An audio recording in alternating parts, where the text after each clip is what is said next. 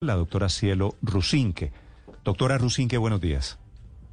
Muy buenos días, Néstor, y a todos los compañeros de, la mesa de Blue Radio, un especial saludo, así como a la audiencia que nos acompaña. Gracias, doctora Rusinque. ¿Quiénes van a recibir, quiénes son los beneficiarios de estos 500 mil pesos? Pues a ver, Néstor, lo primero que hay que aclarar es que no se le va a quitar, digamos, el beneficio que ya ha sido otorgado en el marco de este programa de ingreso solidario a sus destinatarios. Lo que está la orientación del presidente es para menguar los efectos del hambre, eh, orientar una, una transferencia extraordinaria para mejorar los ingresos a las mujeres que son madre cabeza de hogar eh, eh, en hogares que hay menores de la primera infancia. ¿Esto qué quiere decir? Que por ejemplo en el caso de los de los de los de los miembros de ingreso solidario que corresponden al grupo A, es decir, los hogares que tienen mayor situación de precariedad, que en cifras esto corresponde a millón doscientos ochenta mil trescientos siete beneficiarios, se les va a aumentar eh, a, quienes tienen una, un liderazgo, una, una mujer cabeza de hogar, el valor de 65 mil pesos para que lleguen a recibir 500 mil pesos. Esto para que reciban un ingreso que supere la línea de pobreza. De igual manera, hay en este momento, bajo la orientación del presidente, pudimos determinar que hay 340 mil 333 hogares en ese momento encabezados por una mujer con menores de edad que no reciben ningún tipo de ingreso.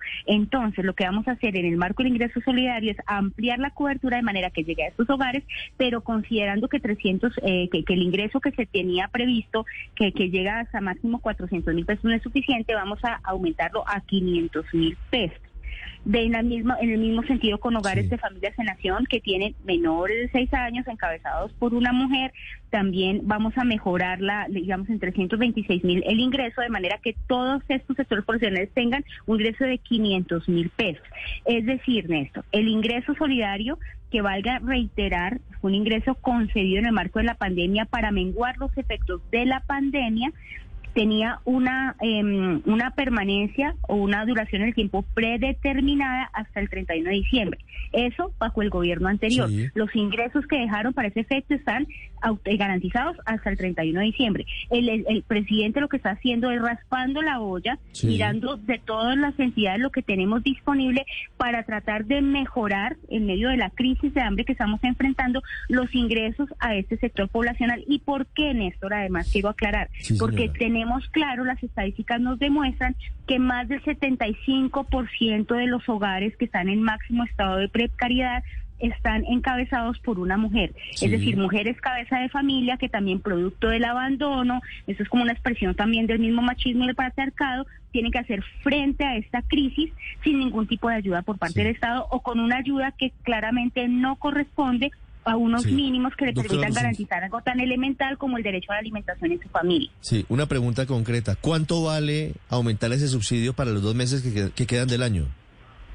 En eso, lo que vamos a hacer, la transferencia extraordinaria, lo que corresponde a prosperidad social, es eh, hacer uso de unos recursos que tenemos allí y que eh, tenemos, llegan más o menos a los 400 mil millones de pesos.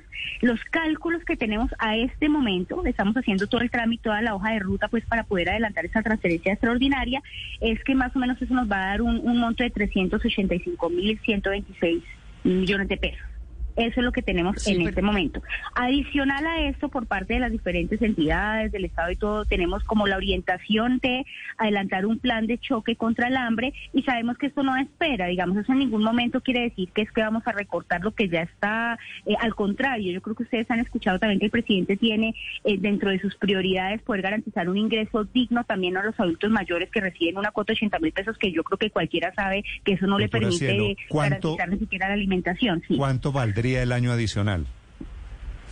El año adicional no le tengo ese, esa cifra. Lo que sí le puedo decir, Néstor, es que somos conscientes del vacío que nos deja el ingreso solidario, pero ahorita la prioridad del gobierno en este momento era contrarrestar o menguar los efectos de la pandemia. En este momento nuestra prioridad y todos los esfuerzos están enfocados a a, salirle al paso a los efectos del hambre. No tenemos que tomar medidas urgentes precisamente para menguar los efectos de ese hambre que estamos sufriendo.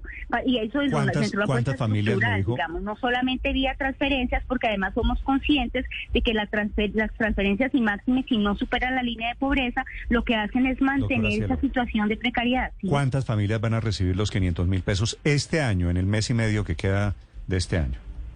Más de un millón de más de un millón de, de, de, familias, o sea, si sencillamente los del grupo A de ingreso solidario, por ejemplo, son un millón doscientos ochenta mil.